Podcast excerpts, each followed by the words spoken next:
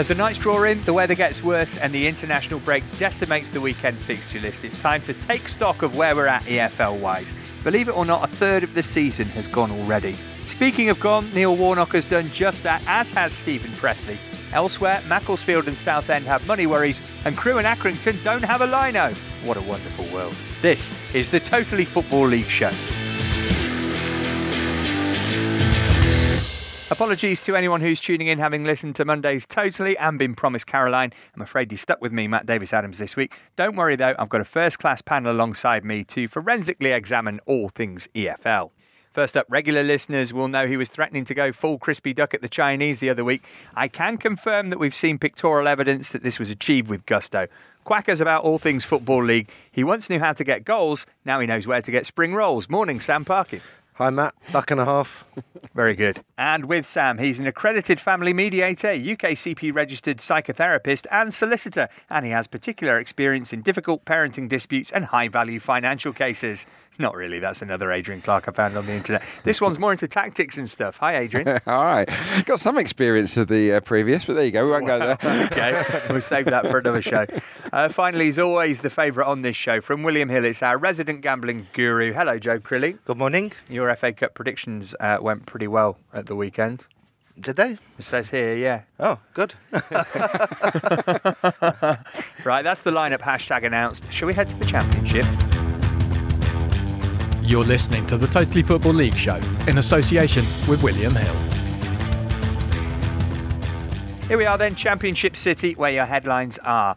Neil Warnock knock knock, knocking on retirement's door as everyone's favourite Livia Soprano lookalike brings the curtain down on his time at Cardiff and his career? Question mark. West Brom top and six unbeaten after Livermore provides the X factor at the KCOM. Two-time European champions now, two-time winners over Derby this season, and Michael O'Neill potters around to great effect at Oakwell. So we've got to start with the news that broke on Monday morning that Neil Warnock and Cardiff City have parted ways. This comes after a very underwhelming return to the Championship for the Bluebirds. Cardiff sit 14th in the table after their Derby defeat at home to Bristol on Sunday. Warnock said, I'm leaving me beloved Bluebirds after over three years, which have been some of the best days in my long football career, really. It's a shared belief that this is the right time for a new voice, as we believe this squad of players is more than capable of getting success. I'm proud to leave the club as a united one, and long may you all achieve the success that you deserve. Be lucky. Warnock has said that this would be the final season of a managerial career which began way back in 1980, spanned 16 different clubs, and saw him promoted a record eight times. Though speaking on the radio on Monday, City defender Sol Bamba said Warnock had told him he will definitely work again.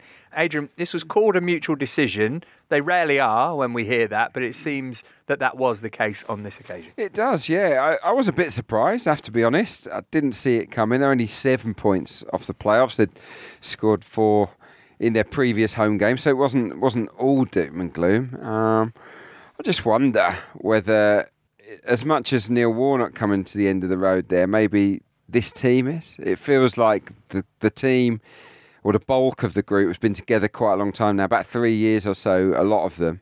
And every team has its day, every team has its cycle. And it feels like if they could have got rid of eight or nine players and brought in eight or nine magically and kept Warnock, that might have been okay. But of course, they can't do that. And, and Warnock has, uh, has walked away. So, so I think him going was a surprise, and I think the next step now is for someone to come in and uh, and with a broom basically and, and sweep the decks. Sam, you've been fairly critical of their style of play when you've seen them this season. You, you combine that with the, the lack of success in terms of results, and, and this kind of felt inevitable, but it, I guess it's good that it's been done in the way that it has, where everybody leaves as friends. Yeah, having been down there a few times this season, the, the majority of the supporters seem to still be behind Neil Warnock. Obviously, you'll probably get um, some a minority on the, the message boards and, and, what have you that are a little bit fed up with the style of football that we've spoken about uh, a number of times. So I wasn't completely surprised. The strange thing is the amount of goals they've been conceding this year because I think start of the season we would have anticipated them being right up there and we would have based that on their defensive record. Well, 23 they've conceded only QPR above them in the table have conceded 30, and then you're down to Blackburn in, in 18th have conceded more. So it's it's been really poor defensively at times. At home, they've still been very difficult to beat. and it's going to be interesting to see what route they go down now. I agree with, with Adrian. I think this team's probably come to the end of its kind of time. Not getting a striker, I suppose, in the summer. Glatzel's not done the business. He had had kind of Zohore in the past as his focal point. That's been a bit of an issue, and it's going to be difficult for him to make up the ground now. Uh, he said this was going to be his last season in football, which maybe means this isn't his last job. And, and, it's just occurred to me that there is one vacant elsewhere in the Championship at Barnsley, an area of the country which he knows pretty well, of course. But mm. but if this is his last job, how's he going to be remembered? Uh, uh, well, as a promotion specialist, uh, I think obviously his, his, record speaks for itself. He's been brilliant. I uh, I played against his teams, so that's how long he's been knocking around for, and they were always they were always tough, and he was always very noisy on the sidelines. But yeah, I, I, always thought as a player, I don't know if I'd want to play for him. But as I've got older, maybe I've seen seen the warmth of his character as well. I think there are two sides to Neil Warnock. He's obviously fiery, but he, he there's a warmth there, and I think he does get on well with players, and he does get a tune out of players, and he understands men and groups of men in the changing room, and and I think the fire's still burning. I don't think I didn't see any signs, did you, that, that he was get looking tired or disinterested? So, so maybe there's one more job out there for him um, if Mrs. Warnock will let him. Um, I don't think Barnes is the one for him with their policy of, of, of only really recruiting young players. He's always been a guy that, that goes with experience and tried and trusted. So um, I don't think that's his his calling. But but maybe one more just on what he just said there, I think from my perspective, I'd maybe have wanted to play for him as a young player, mm. where you can be obviously as a, as a young player when you were a young player, or as a young player in 2019. Sorry, as a young player when you were a young when I player? when I was a young player, yeah. I think because young players today might not. When you need a little bit of guidance and when you can be influenced a little bit by the management and the coaching staff, I think when you get older and you have an idea about how you w- want to be utilised in a team and also how the game should be played, I think I'd have found it difficult towards the end, considering the, the type of football that we've witnessed at Cardiff over the last few seasons. So I think when you're younger, considering his man management skills, and this is going on, you know, my experience of being friends with a lot of guys who played for Neil Warnock, they said there was no one better mm. for kind of closing ranks yeah. and making it an us against them and backing you to the hill. And he was very loyal to the likes of Jagielka uh, Paddy Kenny, Michael Tonge, people like that, and you asked them about Neil Warnock. Yeah. It was an enjoyable time. Yeah, if, if you're one of Neil Warnock's favourites, then you've almost got a career for life, haven't you? So, so no, yeah, he, he's very loyal to, to players that do the business for him. He, he's old school, but also on, on route to promotion, remember, he, he, he was tactically really interesting and he, he, came up with one or two new tricks, particularly with the fullbacks, sort of following their men in field. And it, it kind of come unstuck in the Premier League.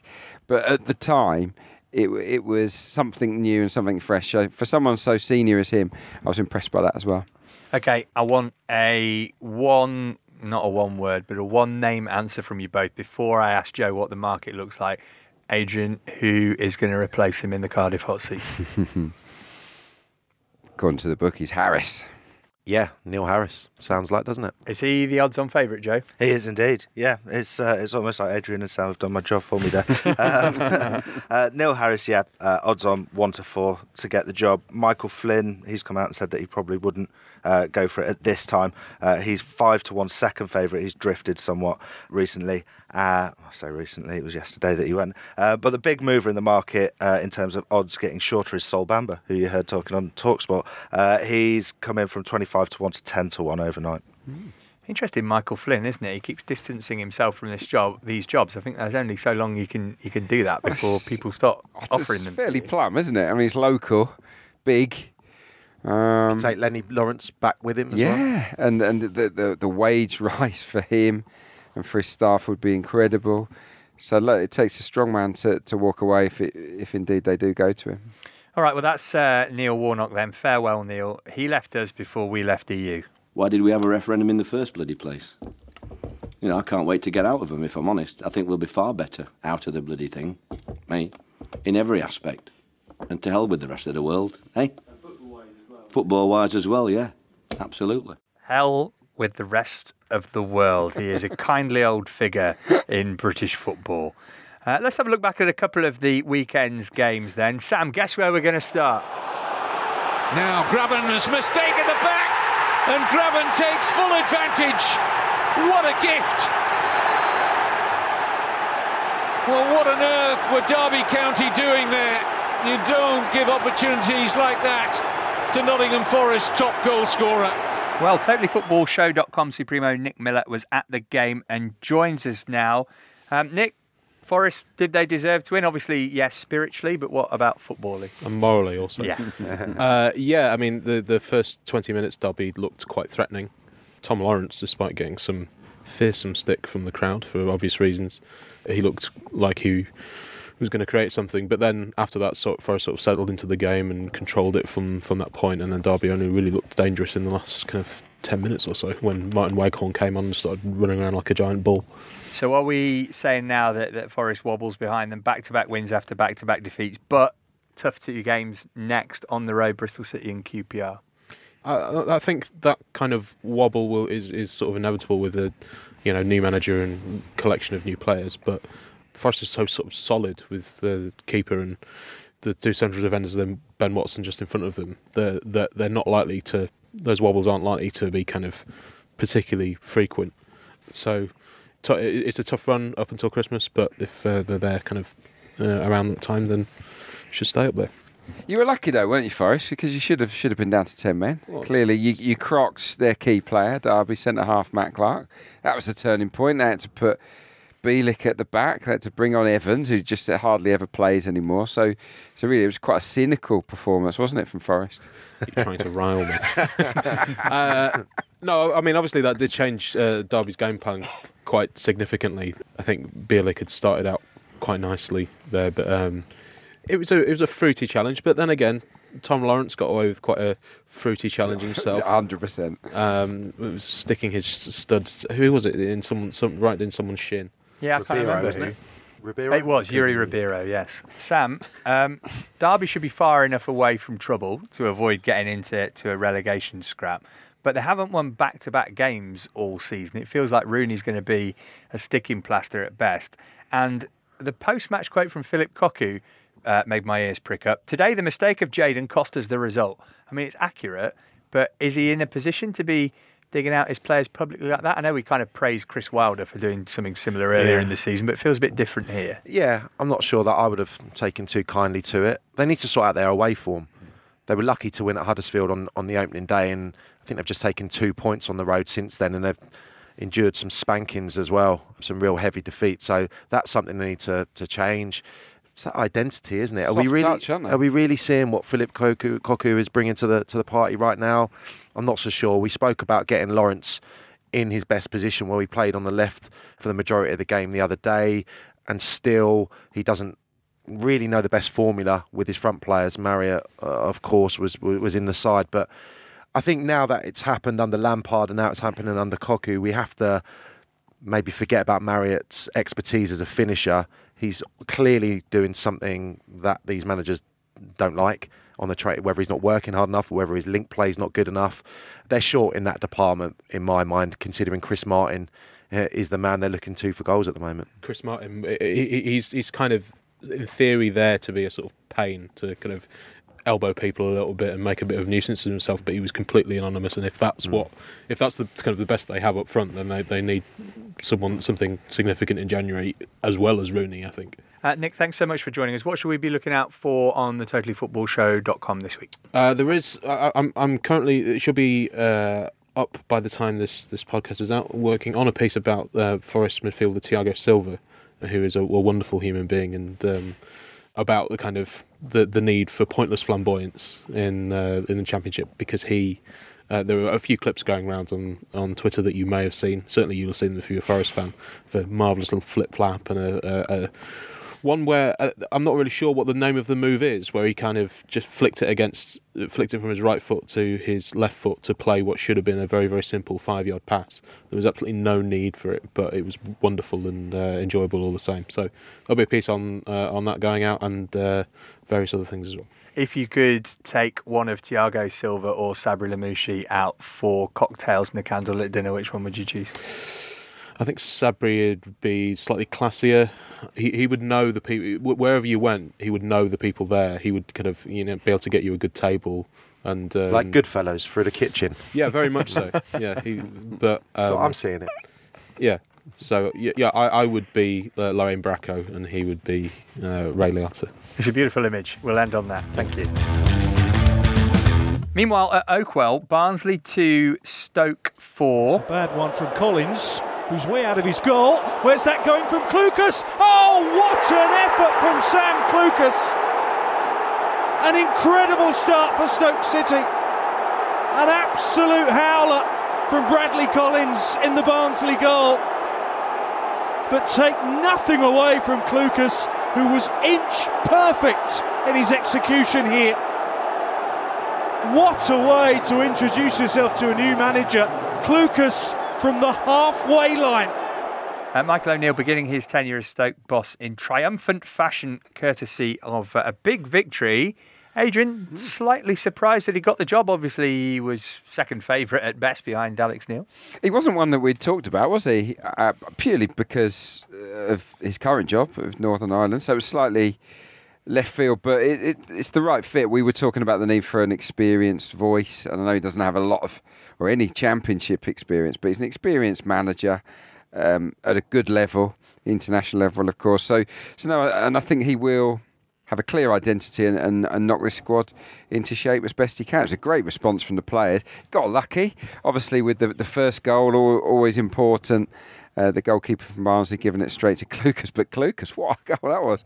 What two goals? I mean, you, you're not going to score much better brace than that, and it just begs the question: Where's where's that Sam Clucas been? Well, not just him, but but there are plenty of members of that squad who are Premier League experienced players whose attitude, in particular, has been brought into question in recent weeks.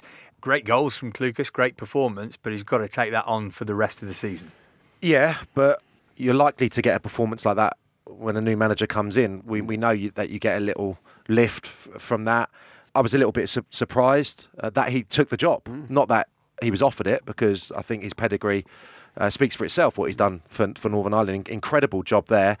And um, yeah, it'll be interesting to see if they can continue in this vein. But let, us get it right. That's against Barnsley, who have been torn apart in the last few weeks by good attacking players, and, and Stoke have that in their armoury.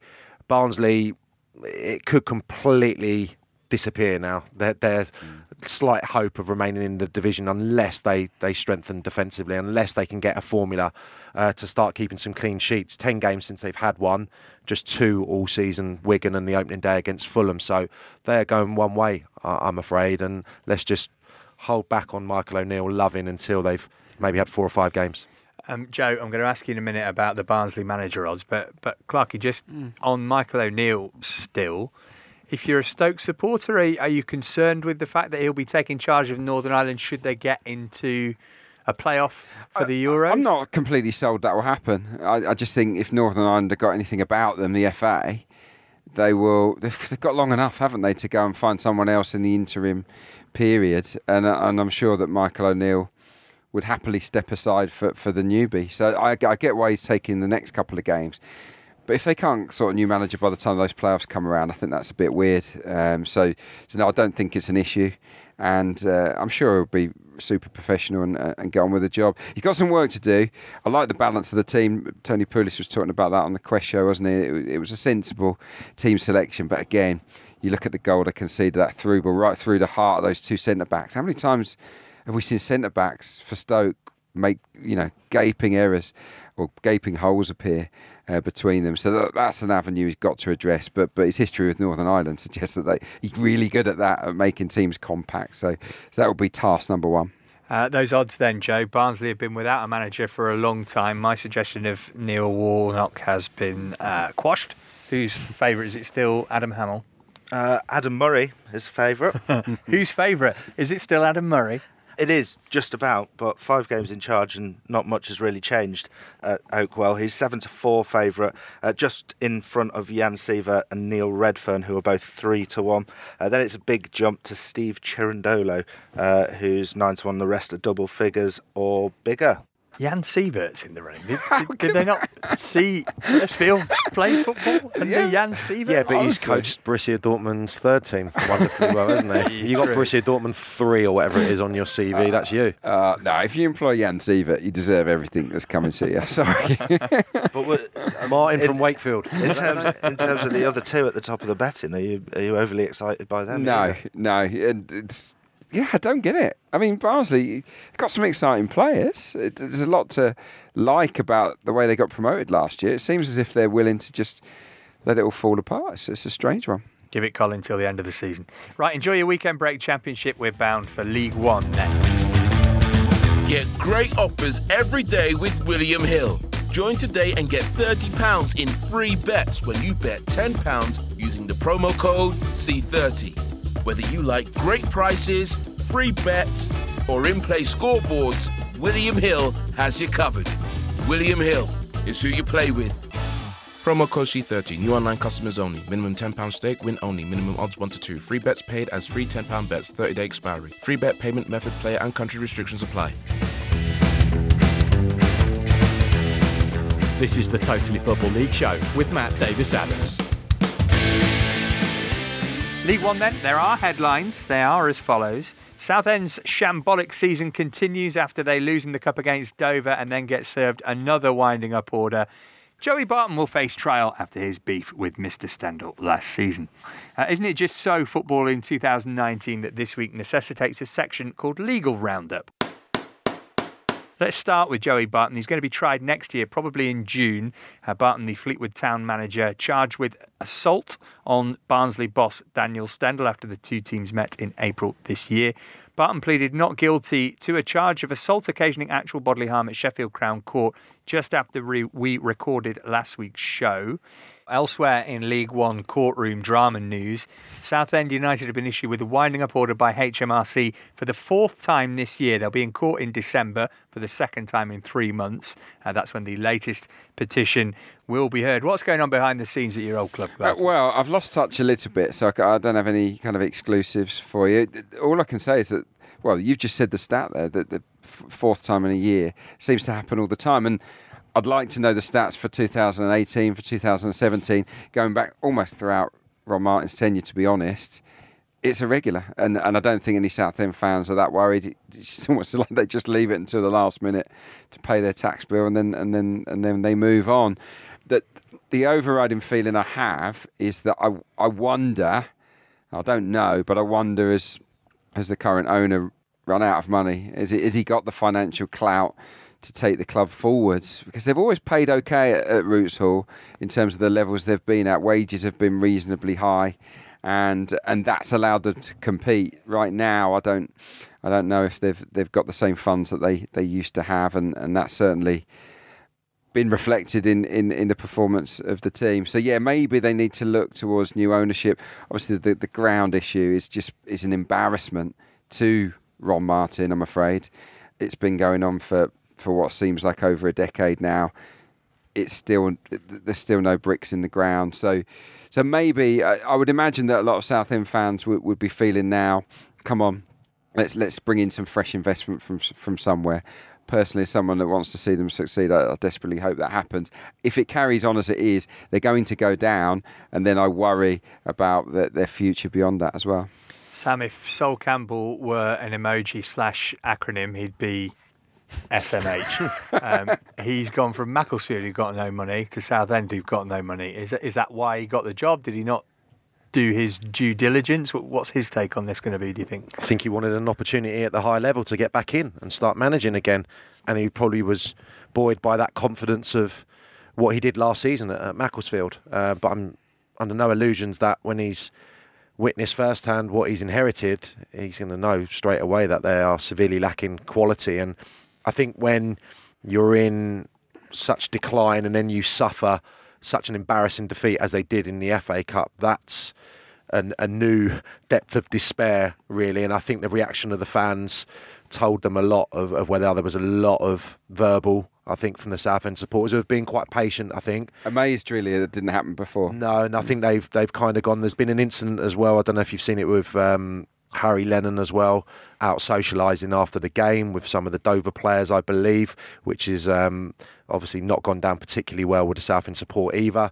I'm there tonight uh, against AFC Wimbledon in the uh, Football League trophy. I think it's quite fitting, really, considering all we've just said that they can't qualify in this competition. Wimbledon can, I think, with a victory.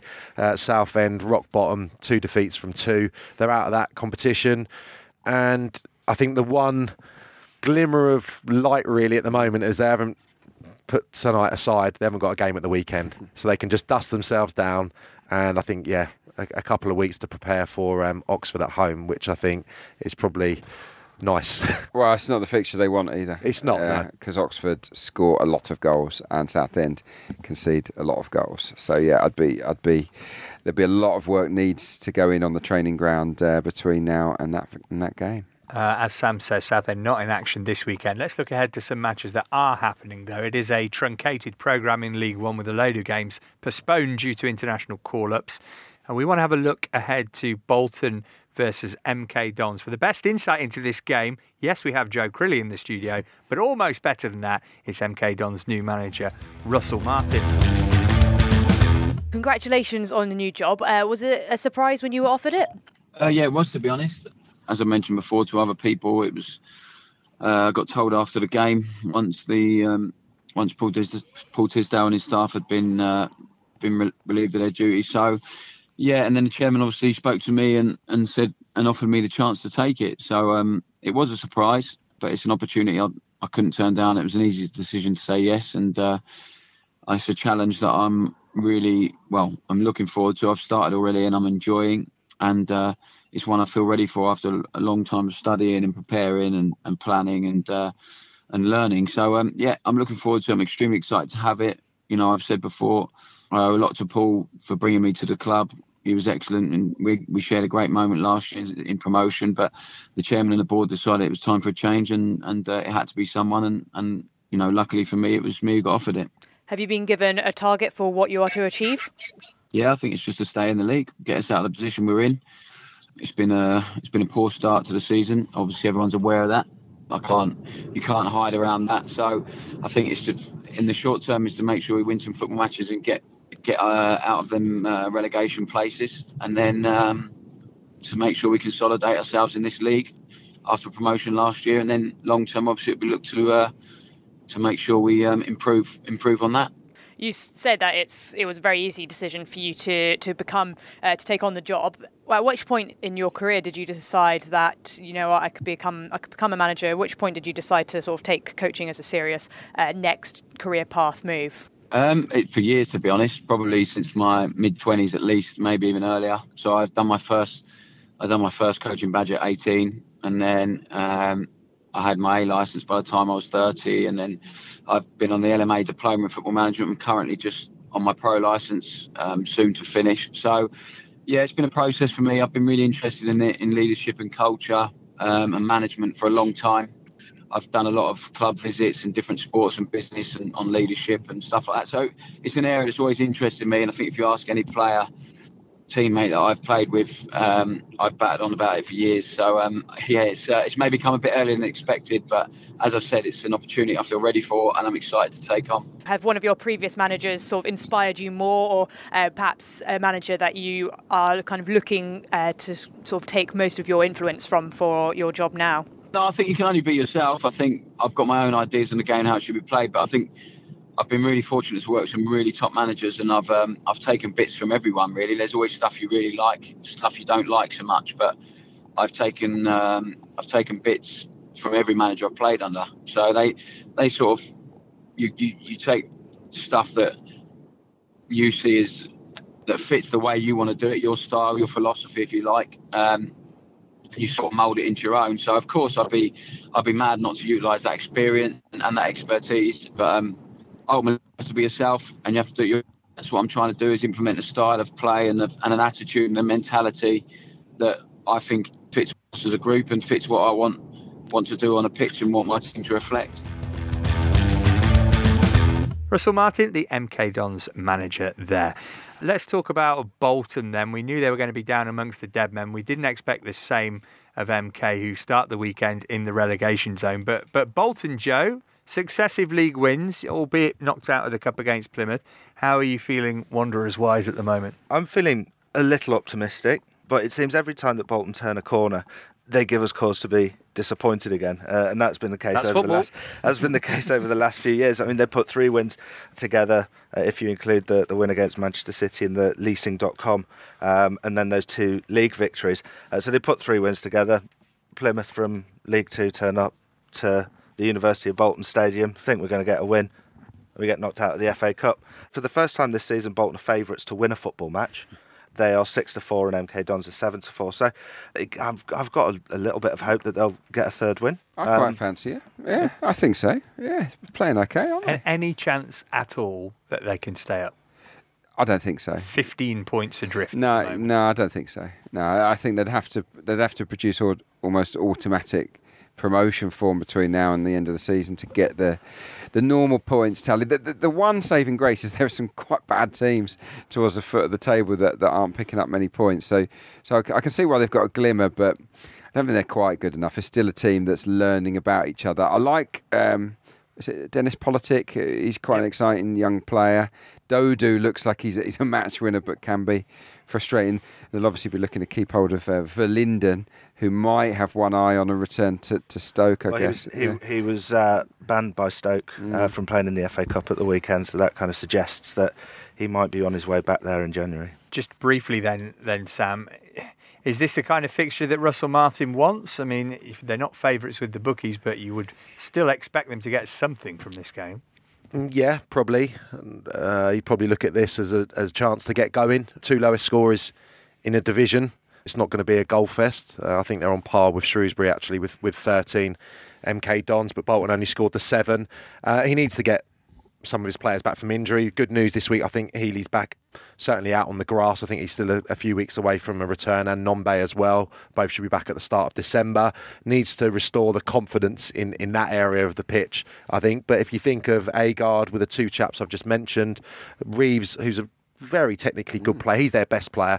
If you can get those four players, I think, on the pitch, uh, there could be some good times, you know, around the corner for MK Dons. But I just think too much, too many of the players that Paul Tisdale brought in in the summer haven't made the, the step up to, to League One. So, yeah, it's a tough job for Russell Martin, but I think this is a game he'll look on favourably as an opportunity to get his first victory. Okay, I want to move on to Coventry versus Rochdale, 6 v 15. Adrian, Coventry only beaten twice, but too many draws. Half of their league games this season have ended all square. Yeah, too many draws. I like them though as a team. They play some good football. This is going to be a pass fest. Two of the mo- two of the teams that that knock around short passes for fun. So there'll be a lot of lot of keep ball. They just need to find a, a prolific scorer, don't they? Coventry, twelve different scorers, but no one's got over three, and I think that's been the tale of, of what's going on there this weekend.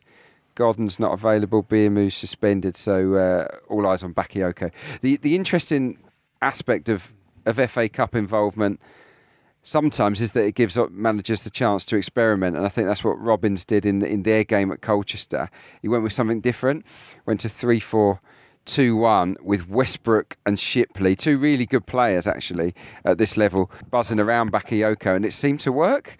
So maybe, just maybe, they'll, they'll stick with that for the game against Rochdale. And, and look, if, if Coventry can find the formula, I think they've certainly got the, the talented individuals to to continue to thrive at the top of the division. So, um, so no, looking forward to this game. I think it'd be a really good one to watch. As for Rochdale, they've lost the last three in the league, having won the previous three.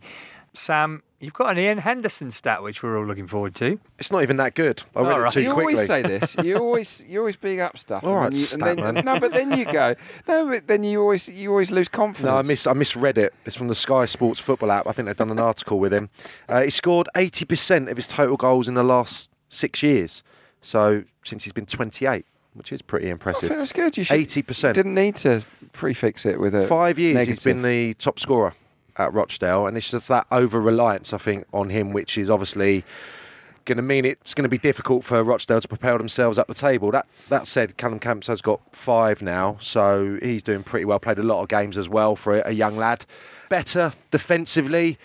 I agree with Adrian. I think it's going to be a nice aesthetically pleasing football match, but having that purpose with your possession is what they need to do at Rochdale. And I think that's the criticism at the moment. It's all a little bit backwards and all a little bit safe.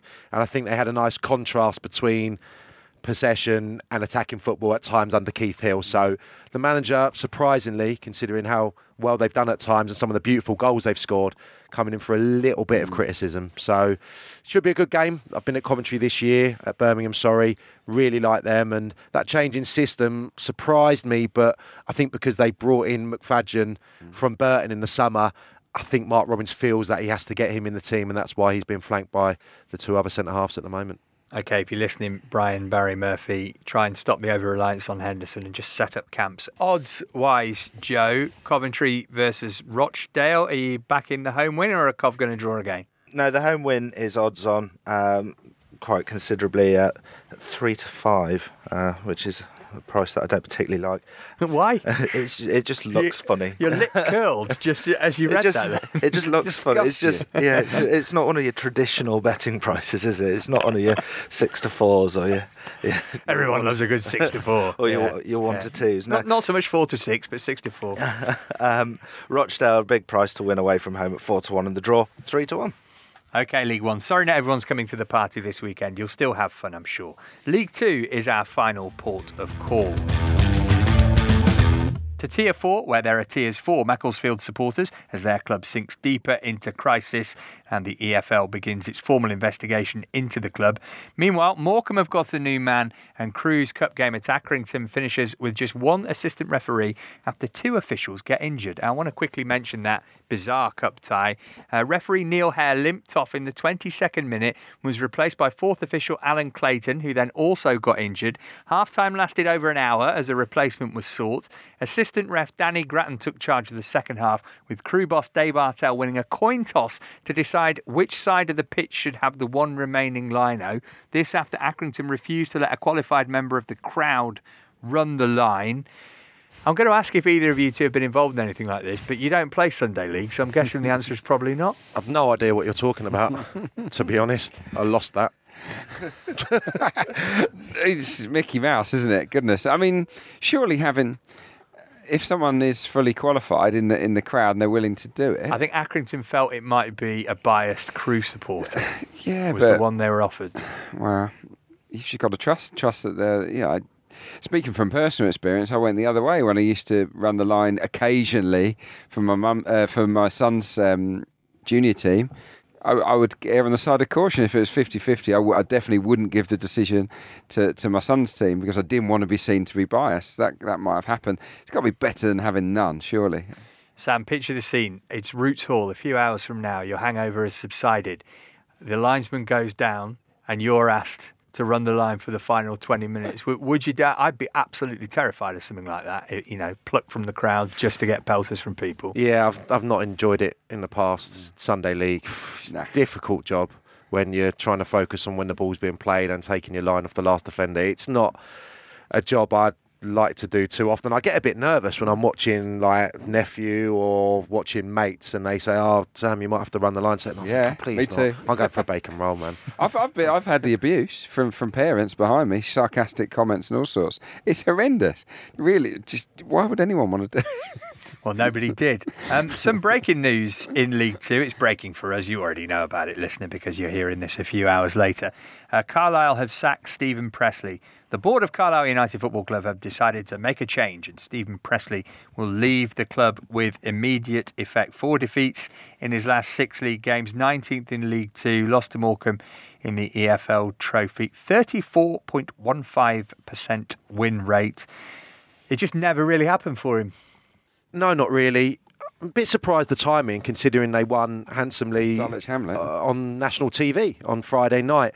I did notice actually, more looking at the the Morecambe side of things, that they beat them quite comprehensively last night in the Football League Trophy, and it looks like Carlisle played quite a weakened side. Morecambe, on the other hand, considering it was Derek Adams' uh, second game at the helm, went quite strong. So I'd be surprised if that's the the, the reasoning. And the the recent results haven't been too bad, but. There has been murmurings throughout this season about whether Steven Pressley was the right man, and, and as we've said a few times, Adrian, it's a it's a difficult job because it's hard to attract those players. You have to rely. I suppose he was the perfect person in the sense that he could recruit from north of the border as well as trying to get those lads from the northwest. So it'd be ever so interesting where they go from here, John Sheridan. Yeah, it's, it's got it's got so much potential, Carlisle. Like in terms of the size of the club. But but yeah, the, the, the crowds aren't especially big, are they? They've got a lot, a lot of promising young wingers and attacking midfielders. There's a lot to like about about Carlisle, but but when you look at the table, only five points off the off of the relegation zone, and you know, be unthinkable for them to, to drop out of the EFL again. So um, so obviously they just pressed the panic button. But I'm with Sam. Pretty impressive. I didn't watch the game, but I saw the goals. Dulwich Hamlet away from home to beat them four one to then get sacked later the same week seems seems odd to me. But but when you look at the form tables over the last six games, over the last eight games, they're in the bottom two or three, Carlisle, and, and that's the reason he's gone. Speaking of managers, Morecambe have got themselves a new one. Sam, you alluded to it there. They're at Crawley this weekend. Derek Adams looks like a, a pretty shrewd appointment to me. Yeah, that's probably the appointment this week that kind of made me stand up and go, mm. done, done well to, to get him. Adrian spoke about the necessity maybe to get someone a bit more experienced in from fresh out, eyes yeah, yeah, from outside the club. So they, they've done that. Um, again he can maybe lean on his expertise in Scotland to uh, to recruit if they're allowed to bring some players in in time. And I thought it was just quite interesting what he did last night. He stuck with the same team that were beaten handsomely at, at Blackpool in the FA Cup, and he felt it would have had a detrimental effect on the dressing room if he started making a wholesale changes. Uh, the lads would have been, oh, the manager doesn't like me, that's me, on the fringes straight away. So went with the same team, changed the shape at half time last night, and they scored three second half goals to, to, to beat Carlisle in that competition. So, uh, so far, so good. And, you know, I think he could prove to be uh, an excellent choice. He's only 44. Um, he's which, surprised which he means took he's younger than me. Yeah, but I'm, am I surprised he took it? No, because managers need to need to stay busy. They need to be active. Otherwise, you you're out of the game too long. You, you, are not in the sniff for these jobs. So, so no, he he's done the Sol Campbell in in a way. He's taken the job to to get himself noticed. Look, who knows? He might be there for donkey's years like Jim Bentley. But he's only 44 won a couple of titles with Ross County and a promotion with Plymouth. I mean, he's he's vastly experienced for someone so young, effectively. Um, but I just think for him, he's got to change his mindset a little bit, or maybe in the long term, his aim will be to change Morecambe's mindset because he's managed teams that have been pushing and pushing. I looked at his career win ratio, right? 42.5%. That's good. That's really good over a long period of time. Morecambe's under Bentley, who by and large done brilliantly with them, 28.3%. So you don't, he's not going to have to win as many games, but it's going to be harder for him to deal with that lower expectancy, I would imagine. So he's got to get his head around it. Maybe over time he, he, he can get them challenging at the top, but it's going to be one heck of a job there because they're not rich, are they? Um, but, but he does inherit a team in okay shape. They've had some all right results lately, but you know, beat Colchester Leyton Orient one 0 So so they're not they're not in terrible form. Long away trip for them this weekend, going down to Crawley, who walloped Scunny in the cup, but have been pretty underwhelming in the league, whether anyone once since the middle of September. Now, last on our agenda this week is the game at Moss Rose. Well, it's not really the game that we're going to be focusing on, unfortunately. Macclesfield Town hopefully will be taking on Mansfield Town, but Macclesfield have been making the wrong kind of headlines this week. They fielded a team of kids and loanees in their 4 0 humbling by Kingstonian in the FA Cup. That after their players had gone on strike over unpaid wages. Joining us now is Mike Minay from BBC Radio Manchester.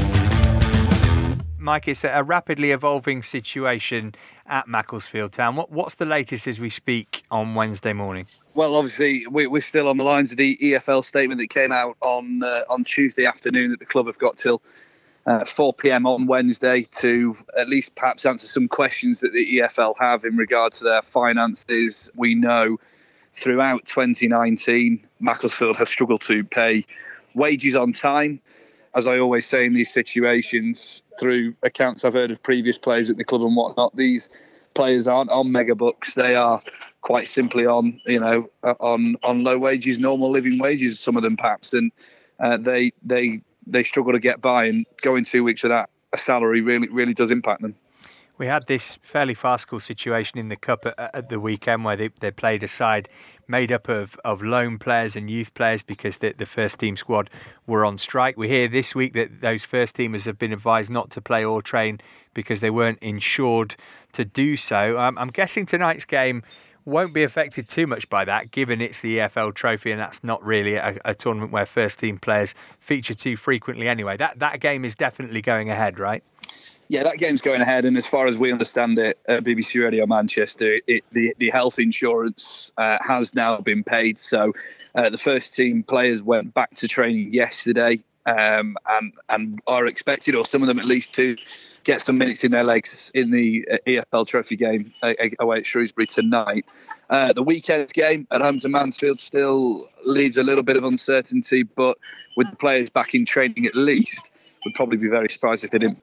It's such a shame, isn't it, really? Because the team itself is is overperforming. I think they're having a terrific campaign given the given the problems off the field. Um, in terms of uh, of this issue. They're not the first club, Macclesfield, to, to be late with wages. Um, we've seen in the past many clubs do this and, and get themselves transfer embargoes and come out of it.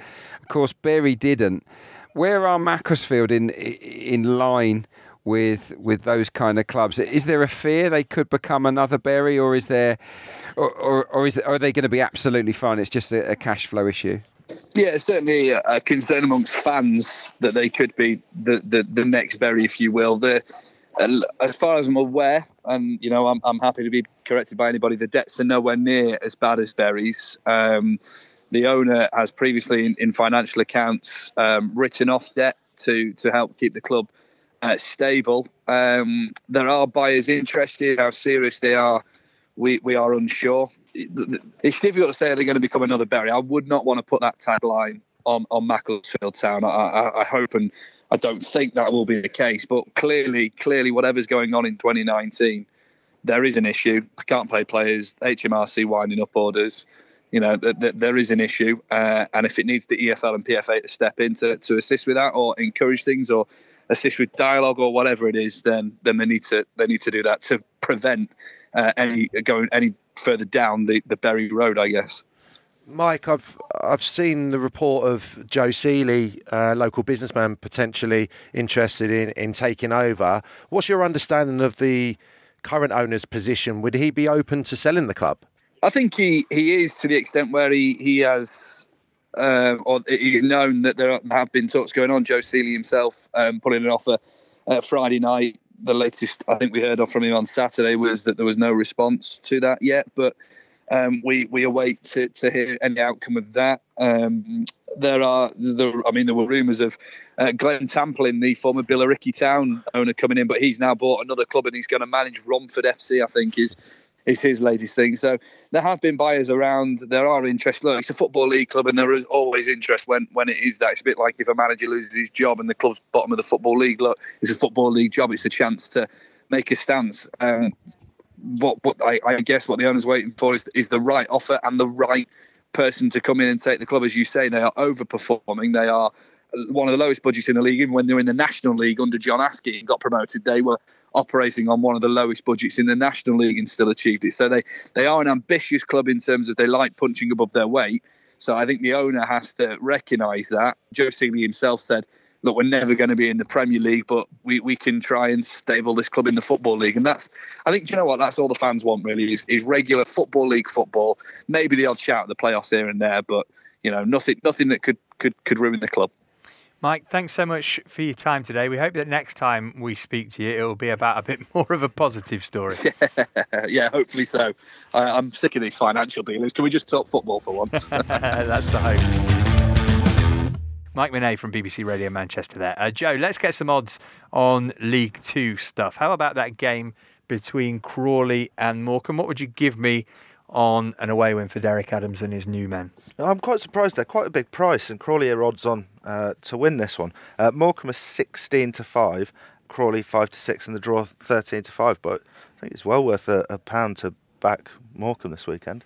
And we've been talking about Carlisle struggling near the bottom of the table where Morecambe currently reside. Who are the who are the favourites to go down as you've got it just now? Well, Morecambe are the favourites, but actually the appointment of Derek Adams has seen their price drift a little bit. Uh, they were even money; they're now eleven to eight. Uh, Stevenage nine to two, and it looks like a, a two-horse race between those two because the the next team in the betting is Oldham at seven to one. Before we go, a brief nod to the EFL Trophy, where on Tuesday night we saw, well, no one saw, but you get the point, uh, Newport win 7 4 at Cheltenham. Uh, chaps, what are the biggest slash most random scorelines you've ever been a part of, Sam? I can't honestly think of one in the EFL, so I'm going to have to go north of the border. And it was against Derek Adams's Ross County, and it was 5 4 to St Mirren, uh, my team. And I think we were 3 0 up, and we were 4 3 down. And then we ended up scoring two late goals to win 5 4. And I had no idea probably who'd won come full time. But Steven Thompson scored a wonderful overhead kick to to win us all three points. Did you score? I came off the bench and got ahead. I think I can't remember what the score was when I came on, but me and Kenny McLean now of Norwich came on as well at half time and we scored two goals to get us kind of in front and then we capitulated. Clarky? Yeah, it's always great fun to be involved in these games. Yeah, 1997 98 was the season to watch Southend. We, we scored a lot and we conceded even more. York 4, four all at home at Roots Hall, Southend four, York four. I bring that up only because I scored two and got two assists. One of my best games, I think, for, for Southend. The other one was uh, against Bournemouth the same season, 5 3 to us against Bournemouth. And uh, yeah, I scored and, and, got a couple of assists in that one. So they're the kind of memorable games that. Uh, so I'm glad you brought up. Entirely predictable that you would both pick games in which you scored slash performed well. Um, my one, by the way, I was at the City Ground for Nottingham Forest 1, Manchester United 8. It was not much fun. Joe, can you top that?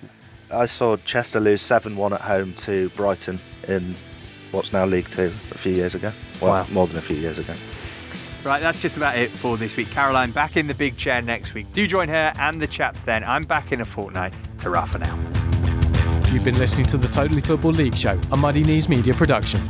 For sales and advertising, please email sales at muddykneesmedia.com. Keep up to date with everything across our Totally Football network at The Totally Show on Twitter, and make sure you check out our brand new website too, thetotallyfootballshow.com.